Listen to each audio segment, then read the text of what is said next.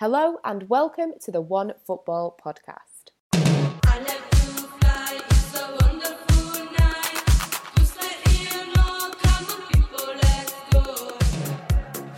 So, this is the second OneFootball podcast focusing on women's football across Europe and beyond, really, hosted by myself, Angelina Kelly. And today I'm joined once again by Oli Dreßler. Good to have you back. Hello, thanks for having me again. And we are also joined by Alejandro Diago. Welcome, Alejandro.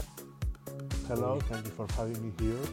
No problem. Right, let's crack on and take a look at some of the games that took place over the weekend. So, first up, we're going to head over to the French League where it is neck and neck at the top of the table between Lyon and PSG. They both actually won 5 0 at the weekend. Um, Oli, what did you make of Lyon? They beat uh, Paris FC, not PSG. Um, who, who impressed you? Um, overall, I think it was a quite impressive performance of the whole team. Like, uh, you could get the idea that this team is a bit in a sort of a decline if you read all the news over the past couple of weeks and months. And I think this game was really the Lyon machine running on full full steam again. And uh, if I had to pick a player, of course, uh, Nikita Parris scored two goals, which is quite impressive. Um, Carpenter which is also in her first season with Lyon, was very good on the right wing, always getting forward, trying to create chances, putting crosses for her teammates. And yeah, it was just the overall dominant performance you would expect from a team like uh, Lyon. And uh, I don't know if you have seen the highlights, but there were two very beautiful goals from both Parris with a nice lob over the goalkeeper and also uh, Majri with a sort of bicycle kick after a bicycle assist of Marozsán, which was pretty amazing. And yeah, it was uh, yeah back back to good old Lyon, I would say. And the only thing I was maybe a bit unimpressed with was Parris's finishing because she also had two chances clear on goal, so it could have been even even uh, higher in the end the result. So I think it was a yeah very strong team performance um, to sum that up. Yeah, so basically, Nikita Parris should have scored more, is what you say. Yeah. if you want to take this away, yeah, yeah, yeah, completely disappointing performance. Yes. Yeah. um, of course, Lyon are without their star Ada Hegerberg, who w- is on the road to recovery after knee ligament injury and a lot of damage and stuff. But she's on on her way back, hopefully. On the score sheet, like you say, was Nikita Parris. She was once at Everton, Manchester City. She's now got 11 goals in 13 games this season season in the league. Alejandro, what do you make of her career in France so far? And do you think that she's trying to maybe make as much noise as possible before she's potentially dethroned when the star returns? In this case, we'll have maybe the problem. What a what a nice problem it will be for the coach of Lyon having two players with the quality as Nikita and Ada Hegerberg. It should they should have a lot of uh, he should have a lot of trouble now because having a Nikita Parris in such a, a, shape now, it's a good thing for not for only for Lyon but also for England's national team.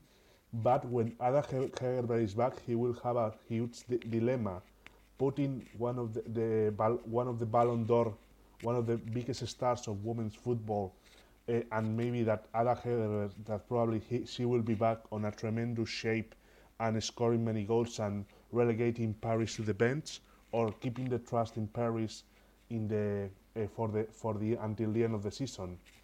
What a problem, and let's see how Lyon deals with it. Yes, it will be interesting to see uh, what Lyon end up doing. I mean, another player who got a goal and now has eight goals and two assists in I think 12 games is Lyon and France captain Wendy Renard. She's not doing too bad for a centre back, I must say. Um, looking at the most recent France squad, she is the oldest player in her position, but she's still only 30. She's not completely over the hill, and she does have so much experience. Oli, how vital is she for France and Lyon? Absolutely vital. I mean, you, you just said it, her goal scoring record as a center back is impressive. She's the defensive rock. She's an offensive weapon. Whenever Lyon has a set piece, you know it's going to be dangerous just because of her being there, she's not just tall, she's also very good at headers, which is, you know, not the same thing. And she also stepped up against Juve in the Champions League when Lyon was uh, one goal down and got uh, re- uh, rewarded a penalty. And she converted it like it was nothing. So, such a absolute leader and very important for the club, but also for the national team. Of course, she scored, I think, four or five goals at the goals at the home World Cup two years ago. And yeah, I mean, there's there's a reason that she was uh, nominated nominated for the FIFA Best Award, even though she didn't win it. But I mean, you can just tell from that what an amazing player she is, and so many titles, over 100 caps for France. Um, yeah, I think there's really no doubt about her quality. But um, I read that she might be on her way out of Lyon, but I think we will talk about this later today. Yes. Um, just a little hint for that. hint for the listeners for what's coming. yeah, bit teasing. Um, so, looking at now the PSG game, they also won 5 0 against Guingamp. The opposition are in the bottom half of the table. So, Alejandro, was this just another day at the office for PSG? An expected win against a weaker team and just an all round good performance? Uh, of course, uh, we are seeing now PSG is performing a tremendous season. They are um, showing a huge uh, shape in results and in also in also in the way of the, they are playing. Olivier Echouafni has done a, trem- a tremendous job in in this season, and maybe we are seeing a real alternative to Olympic to Olympique Lyonnais this year. Okay, it's a year after coronavirus. It's a year that is very different, but uh, the alternative is here, and I think uh, Paris Saint Germain can make the surprise in the in the second part of the season. Yeah, most definitely. I think it has been very exciting to see um, PSG really show up, and um, you know they have ended up being runners up a few times. Um, they've had a lot of bad luck being runners up, and it is exciting to see where they are. Obviously, top of the table at the moment. Um, on the score sheet was Jordyn Huitema. This is only her second season in France. Not too many goals just yet, just four, but she is still young and is being linked, of course, to Bayern Munich since her boyfriend is Alphonso Davies um, and Manchester City. Oli, what do you make of her so far? Yeah, I mean, she's struggling to break into the first team. Um, I think 16 of her 19 appearances in the league this season came as a substitute, which is obviously a bit frustrating for her personally, I could imagine. Um, she's done a bit better in the Champions League, uh, where she had yeah more game time and scored I think six in in six games. So there you can see her potential. And as I said, it's probably frustrating for her not breaking into the first team on a more regular basis in the domestic league. And I think there's no doubt about her quality. As you said, still very young, but already quite impressive for the national team. Scored a couple of goals there. Is the third youngest ever uh, player for Canada. So um, yeah, it's still just her second season in France, but of course the rumors are uh, flying in at this point, and you know just follow some players on Instagram, and there are already already some rumors coming. Um, so I guess she might try somewhere else, but yeah, maybe she will departure with a league title at least from PSG yeah, well, you know what? If she can go with that, I'm sure she will be very happy. Um, you know, currently PSG, like I said, they are the league leaders just by one point. They are unbeaten. Lyon, of course, have just got that one defeat, which was against them. As we all know, Lyon are the big guns in this competition, and as I just mentioned, PSG have been contenders. I'd probably say for like the last 10 years, they have definitely been in the mix, but you know, runners up eight times uh, must be very frustrating. But Alejandro, do we think that this could finally be their year? Totally, totally, because I, I said before, this is a, a very different year. This corona pandemic has changed ways in football. We are seeing in all the leagues, not only not only in France, but all, in, in all in all the leagues and competitions that they are being so closer and so and so uh, uh, so to, so tight the the race for the title and maybe this year we, we can have a, a surprise in France and PSG can can be the champion. uh, checking the names of the of the of the squad of PSG, of course they have level to compete for the title. Uh, checking a, a, a, team that has players like Irene Paredes, Diane Endler, or also Nadia Nadim, or Sara Dabritz, or Ramona Bachmann, they are names that they are uh, ready to fight for the for the top uh, awards. Yeah, most most definitely, and um, you know what? I wouldn't mind a bit of a, a change in seeing PSG lift that trophy. Like I say, they've been in the mix for a while, and I agree. I think that this could be their year, and I think it, it will be uh, well deserved because nobody wants to be runner up eight times, let's be honest. Hmm. um, so, heading over to England now and the Women's Super League, and I, of course, was very happy to hear that Manchester United were back at the top of the table. It may only be because Chelsea's game was called off due to poor weather conditions, but I don't care. I'm taking it. we are back at the top of the table. Um, Oli, although Chelsea will now have a game in hand, psychologically, after that loss to Chelsea, do you think that for United seeing themselves back at the top of the table will help them to continue their good form? Because that's what I'm thinking and that's what I'm grasping at. So give me some hope here. What do you think? yeah, I mean, most definitely you're right about it. I, I, told you last week not to worry too much, and uh, I think it was very important for the team to bounce back after the loss against Chelsea because definitely this was very frustrating. They might have the feeling uh, that they could have get at least a draw against uh, the champions, not uh, mentioning even unbeaten, uh, uh, ending the unbeaten run of Chelsea. And I think it was just a very professional performance, as Casey Stoney had said, getting the result in a in a good way. They were a bit unlucky in the first half. They already unlocked the Birmingham defense, but failed to score. But again, Leah Galton was just outstanding, scored five goals in the five last matches, received Player of the Month in December, and also, quote from Casey Stone again, was a heavy influence on the United game. And it's really nice to see her in, in that top form.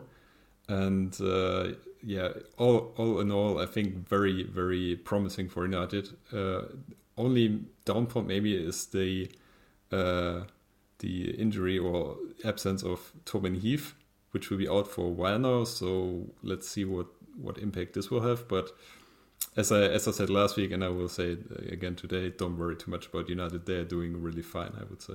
Okay, right? Because Manchester United in general, I'm worrying a lot. So that's good to know that that is at least one thing I don't have to worry about too much. Um, of course, that win, that very professional win, like you said, was 2 0 over Birmingham City they were not looking their best. Um, they managed just one shot throughout the game.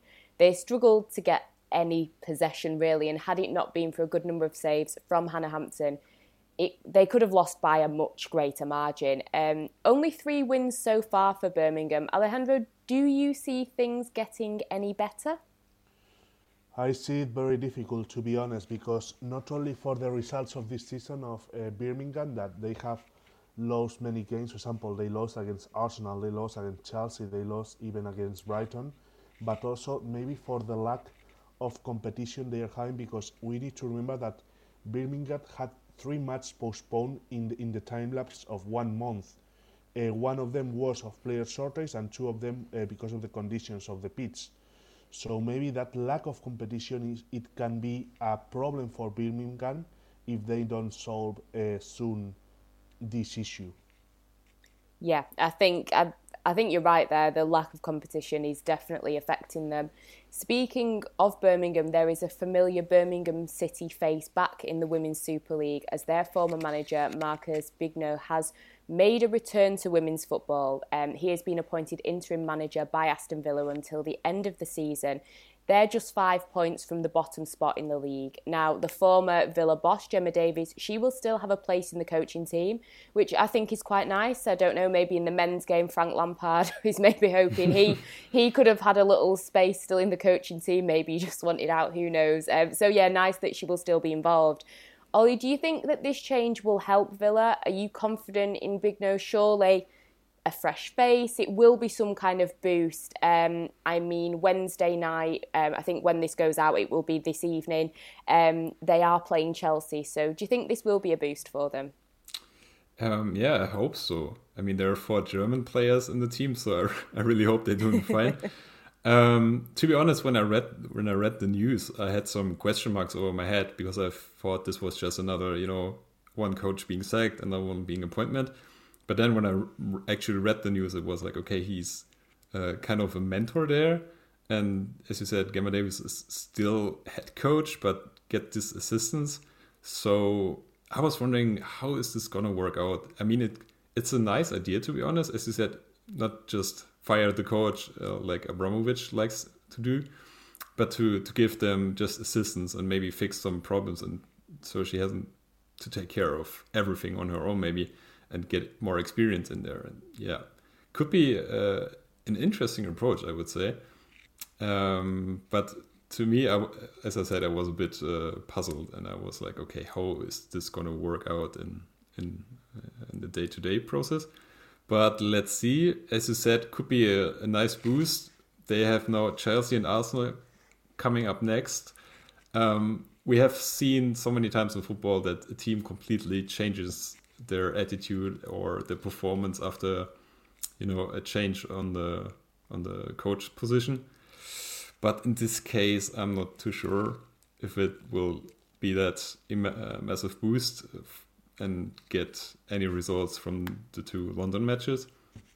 But I think in general, um, they might have felt they need to change some things and they have the second worst defense of the league. And maybe this can help them to sort some of their problems out at least. And I also think the signing of Iwabuchi already gave them a boost, which uh, could saw on the last match day. So yeah, fingers crossed for Villa and my four German fellow women. yes, fingers crossed for them. Let's hope it's not too bad against Chelsea. Let's hope that it's we're not looking at uh, a seven-one loss, which is what Brighton had. Um, the biggest game from the weekend was Manchester City seven-one away victory against them. Alejandro, what did you make of Manchester City's performance? Is just a notice for all the competitor, competitors that Man City it will they will fight for the title uh, until the until the last game. This is not uh, nothing special as we have well, well not not not nothing special I mean, but this is the confirmation of the tremendous shape that Man City is developing in this season. They have they have one problem in the League Cup, but uh, following from that, they have uh, showed that they are strong, that they can compete with anyone, and also even that, that they lack in the in the Manchester derby against Manchester United that uh, they got they got this tie, uh, they got over, uh, this this comeback from Man United. Uh, we are seeing that uh, Man City they want to get the titles that they they didn't got last season. If we remember last season, they only get the FA Cup, but for example because of the pandemic, the league was stopped and they didn't get the title. Uh, the, uh, Chelsea got the title, and also in Champions League they got eliminated by Atletico de Madrid. So maybe I think this year Man City uh, they will be in the fight for all the titles, including the European one. Yeah, as much as it pains me to say it, I think you are probably right, and I think it was a real statement um, like you say, that they are still in the mix for the title um, and they're not going to kind of give up that fight anytime soon. Uh, it was a brilliant result for them. Um, the shining star was, of course, newbie Chloe Kelly. She joined the club in the summer. She already has eight goals in all competitions. And against Brighton, she had just a mere three assists and one goal, you know, pretty standard. Um, Oli, Sarina Wiegman is going to have a real headache picking her star striker for England at this rate. How do you think Chloe matches up to the likes of Fran Kirby, Lauren James, Bethany, Bethany England, etc.? I mean, I could go on and on, all of these forwards for England. How do you think she matches up? Yeah, I mean, it's definitely a headache for me as well. Um, it, maybe see, Wiegman should go back in tactics 70 years ago and change to 2-3-5 formation to play all this amazing talent up front because how can you how can you choose from that? It's it's going to be maybe one of the biggest tasks as an England manager. I think. Um, at trying to compare Kelly to other players, I mean, compared to Beth England, I think it's not exactly the same type of player. But for example, she's three three or four years younger, and both have the same kind of experience in the national team. So maybe this is a plus point for her that she has still some more time um, in the national team and maybe you know can develop there a bit more. But this is just you know on on a very high level. I mean, Beth England is amazing player as well, and on the other hand, it may then be an advantage for Kelly to be a little bit more experienced than Lauren James, for example, which is maybe a little bit more of, of her type of player. And yeah, I mean, you also mentioned Fran Kirby, and I think there is no doubt that she's maybe actually one of the best at the moment in world football at all. Yeah, most definitely. It will be interesting to see um, how those first kind of games under the new manager, who will be in those starting lineups. Um, another big player, of course, playing for Manchester City was Lucy Bronze, one of the biggest names in women's football. Alejandro, what do you make of her return to the Women's Super League and her return to Manchester City? Do you think it was the right move for her?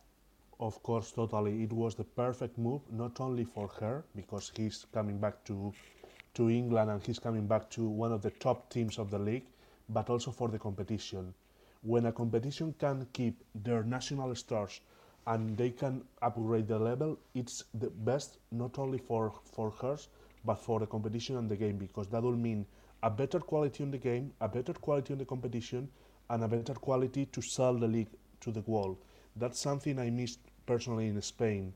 This year we have we, we have lost one of uh, some of the biggest young, youngest stars. For example, Ona Batlle, that is that she has gone to Man United, and also Dam, uh, Damaris Egurrola, that has moved to Everton, but now she has moved to Lyon, and those are two big names that we are missing now in the Spanish competition. We are saying we would like to have them now and that England can can uh, they have kept Lucy Bronze. That is wonderful, and it's so good for not only for her but also for the league and also for the national team of England.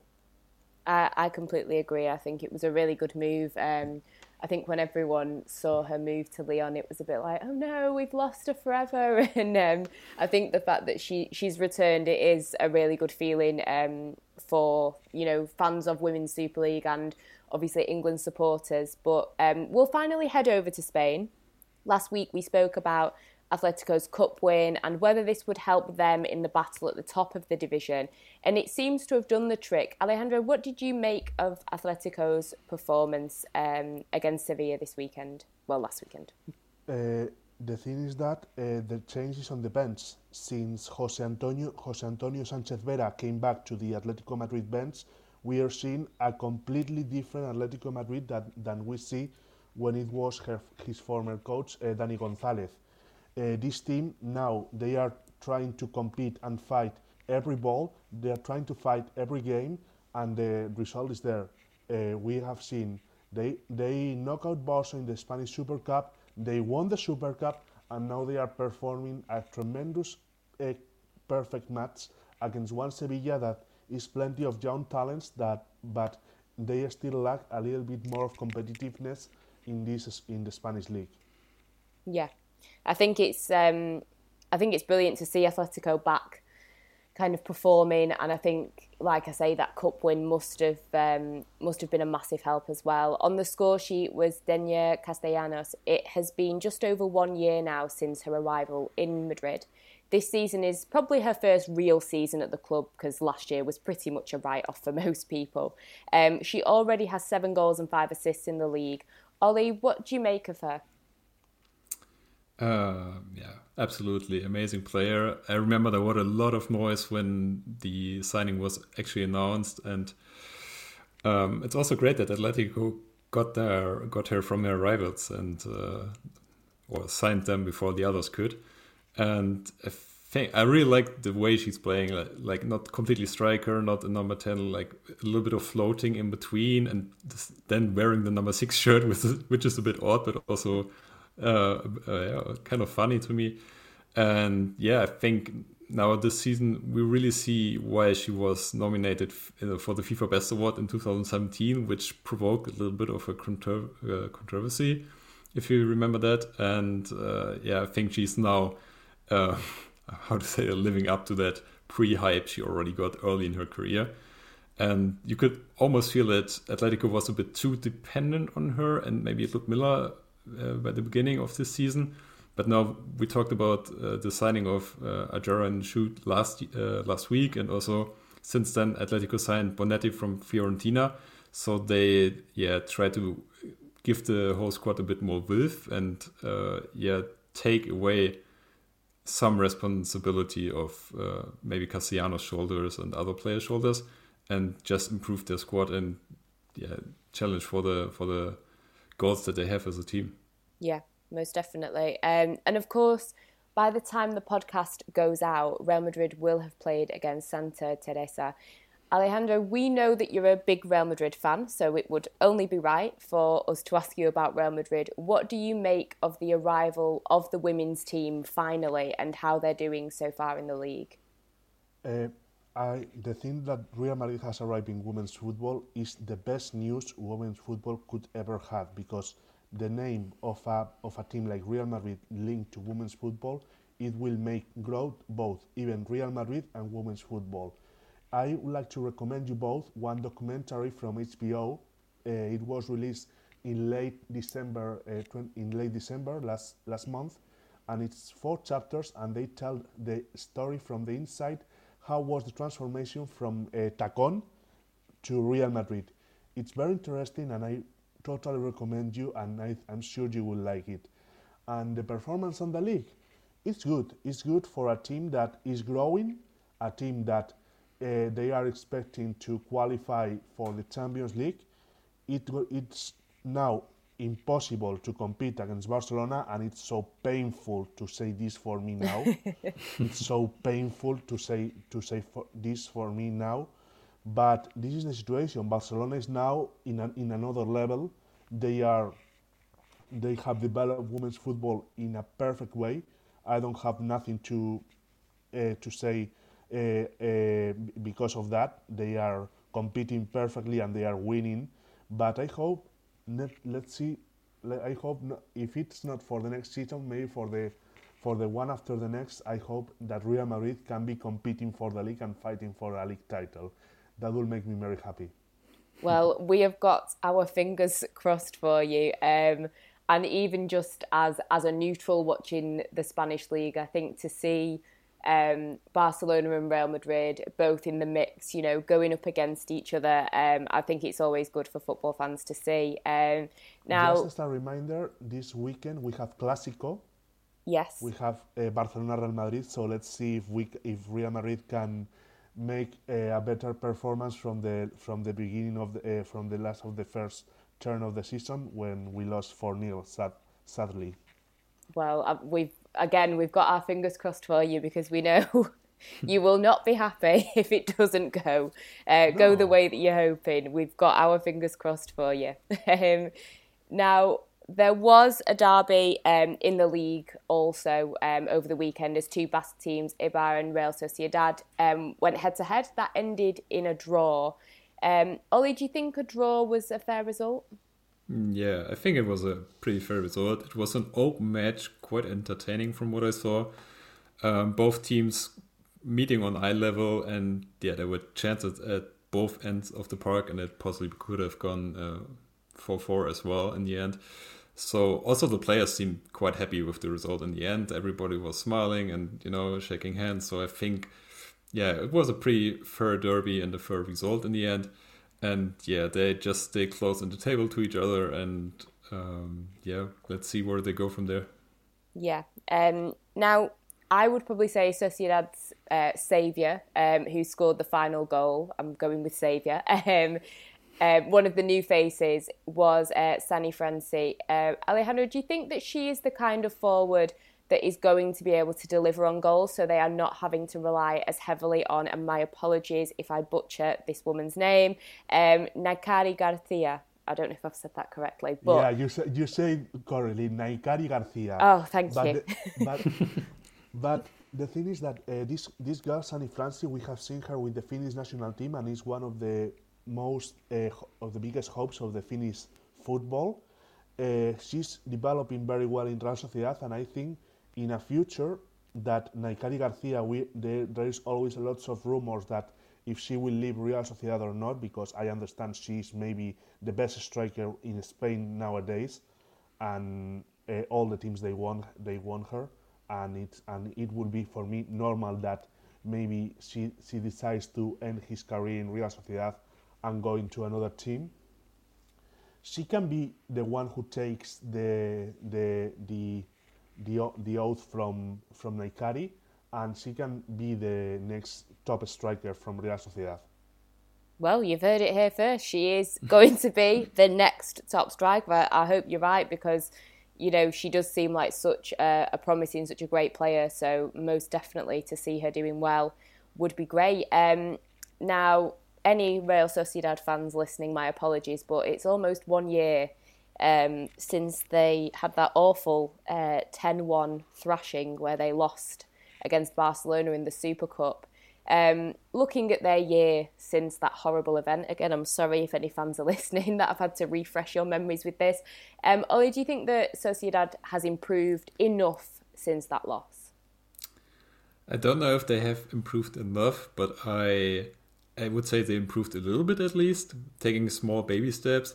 If you see the last result against Barcelona, it was just a 5 1 defeat, so obviously that's a little bit better. Halfway, yeah. yeah, halfway there, but still not where you want to be, obviously, as a, as a professional athlete.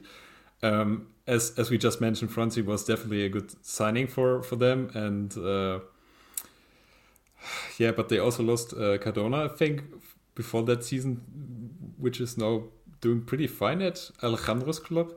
So yeah, it's it feels like one or two steps ahead, one step back. Maybe they they have a little better record in the league at the moment than they had last year. They have eight wins, three draws, and four defeats, I think. And last year they had only nine wins. So they're almost at their record from last season.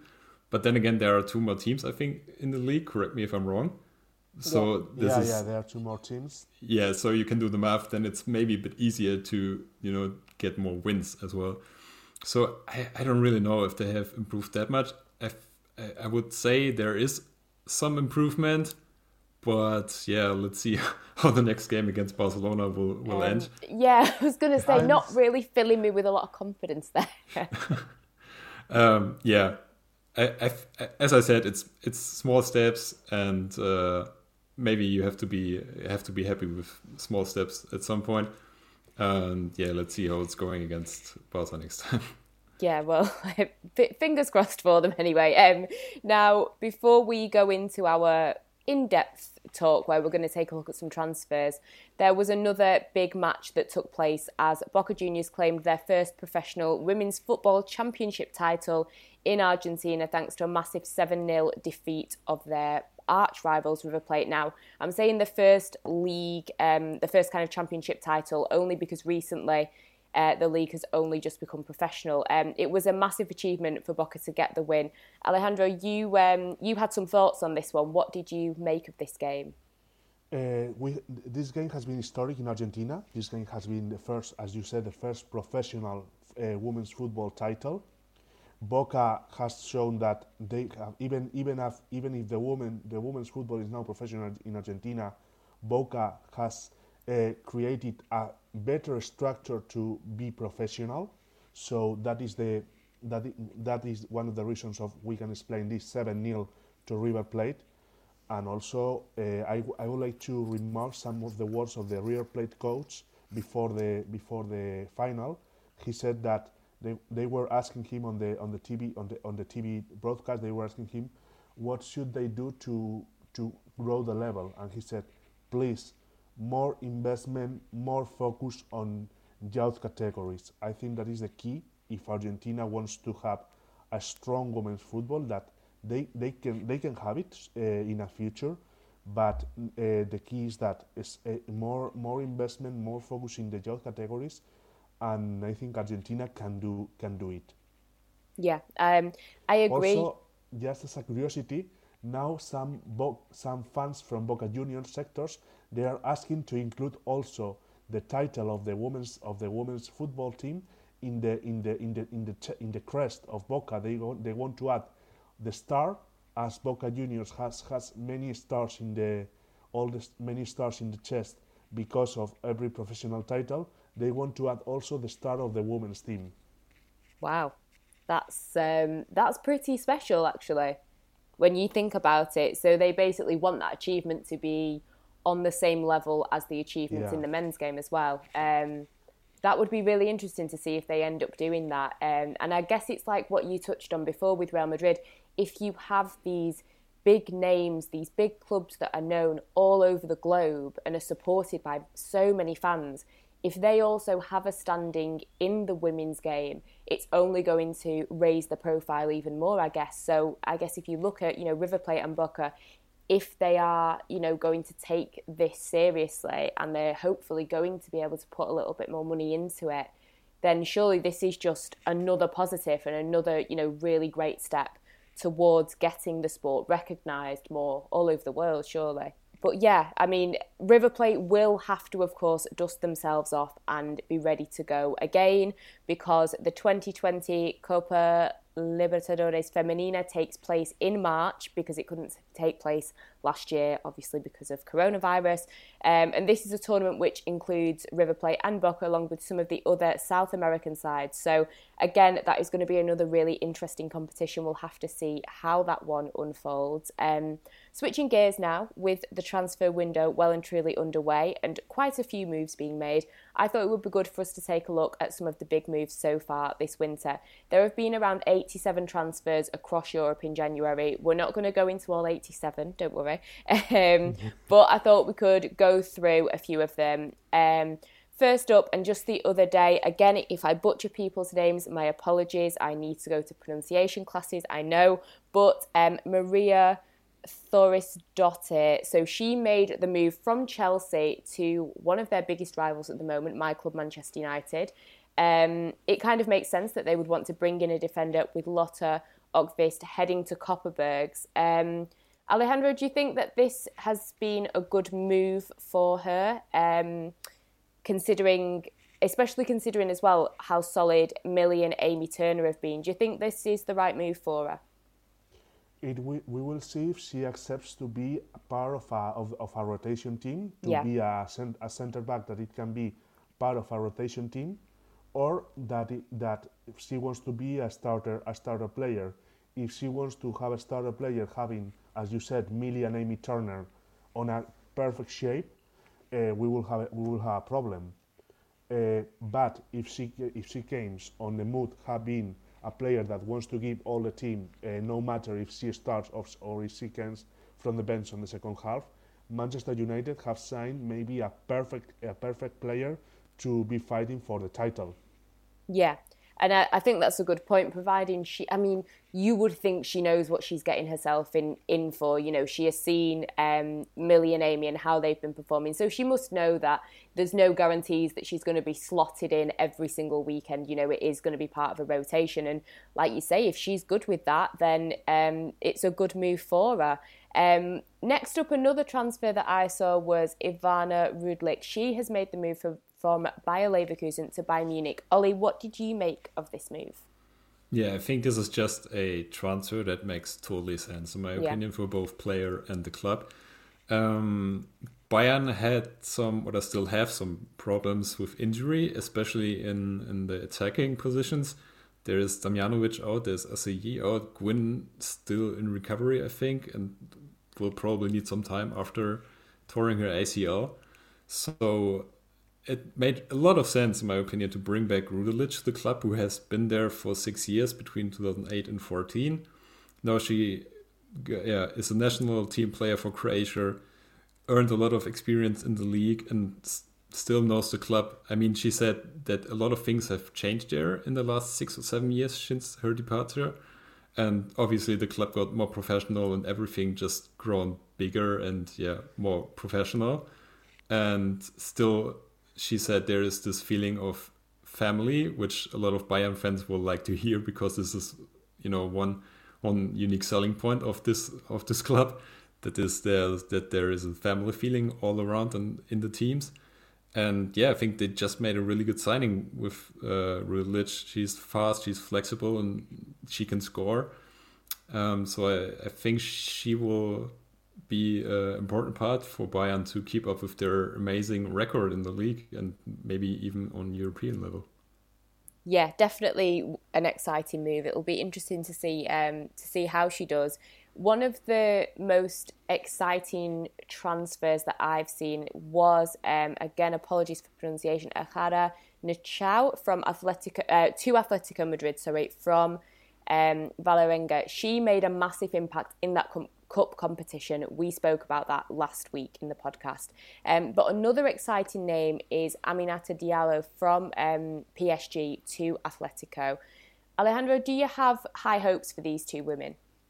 Of course, really, Atletico de Madrid. One, one thing that they have done also very well is moving wisely in the transfer window.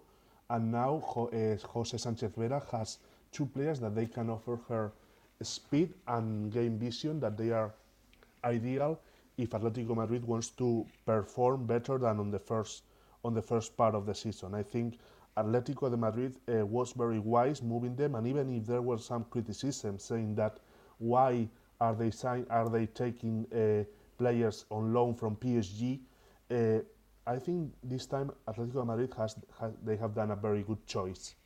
Yeah, m- most definitely, and I um I hope that they are part of this um kind of fresh start for Atletico, like we've like we've touched on. You know, this kind of regenerated team that we're seeing and how well that they're playing. I hope that they um, have some really good roles in that. Um, and another transfer that I saw, which we I think we did mention before, was um, Damaris Egurola, who has made the move from Everton to Lyon. Oli, a big move for the player. Do you think that she will transition uh, to the French league? Okay. Yes, I have huge confidence in her ability. I have to say. Um, really great signing for Lyon. Um, I think 100,000 was the fee, so this is in terms of women's football still quite a lot of money for such a young player. But if you just watch her, she is so cool and composed on the ball. She's good at headers. She has great passing. Really, the stereotype of a modern midfielder, I would say. And also, if a player is left-footed, I think this always adds a little bit of extravagance to to the to the play of the uh, or the style of play of the player. Um, so yeah, I think she she will have a crucial role in that uh, rebuild that Lyon has to face in the next next couple of years. And yeah, I'm really looking forward to her debut, which could be, I think, on Friday already in the cup game versus Rams. So yeah, I'm really excited about this one. I have to say.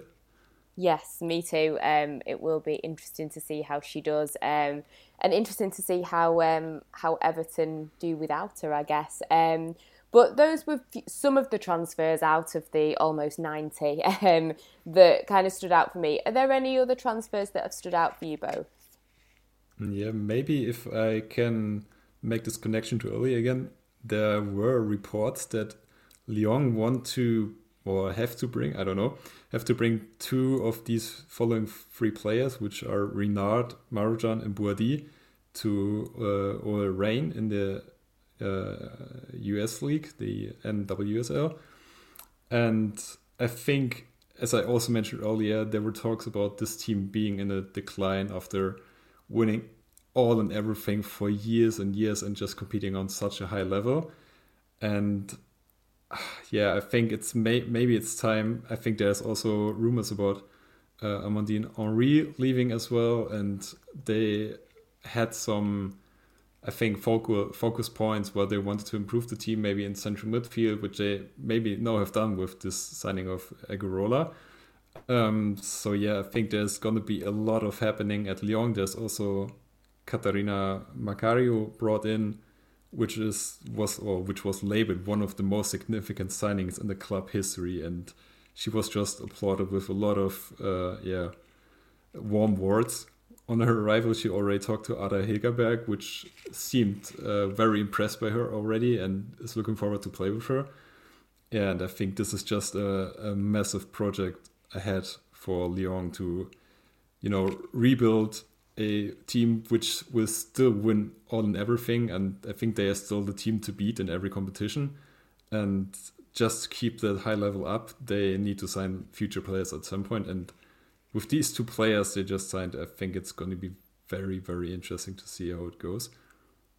Yeah, I, I agree, and I also think you know if if PSG do end up winning the league, um, do you do you think that that's going to have um, a massive impact on Lyon? Do you think they because let's face it, you know they are you know the champions of that league for so many years, you know, in the Champions League as well. You know, they absolutely are all over the place, you know, winning left, right, and centre.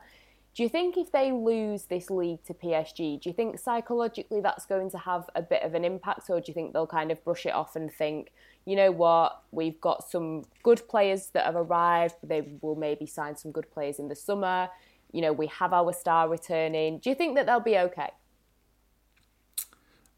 Yeah, I think if they if they don't win the league this year, I think it's gonna be even harder to beat them next season. They will be so motivated if they yeah. if they if their streak is coming to an end and yeah, it's like tickling the giant. If you you know if you play with fire, then Lyon will answer. And uh, yeah, I think they will be very very fine for the next couple of years and probably sign yeah one or two more players that will uh, you know start this new generation of uh, winning everything Olympic Lyon team. So it's basically just going to be a new generation of winners at Lyon. Nothing will really change. They might lose the odd league here and there, but they will still be uh, at the top of their game. Maybe, who knows, Alejandro, Real Madrid could be coming in the next few seasons to be competing for that Champions League. Maybe they want to make the Women's Champions League their own for as well. Sure.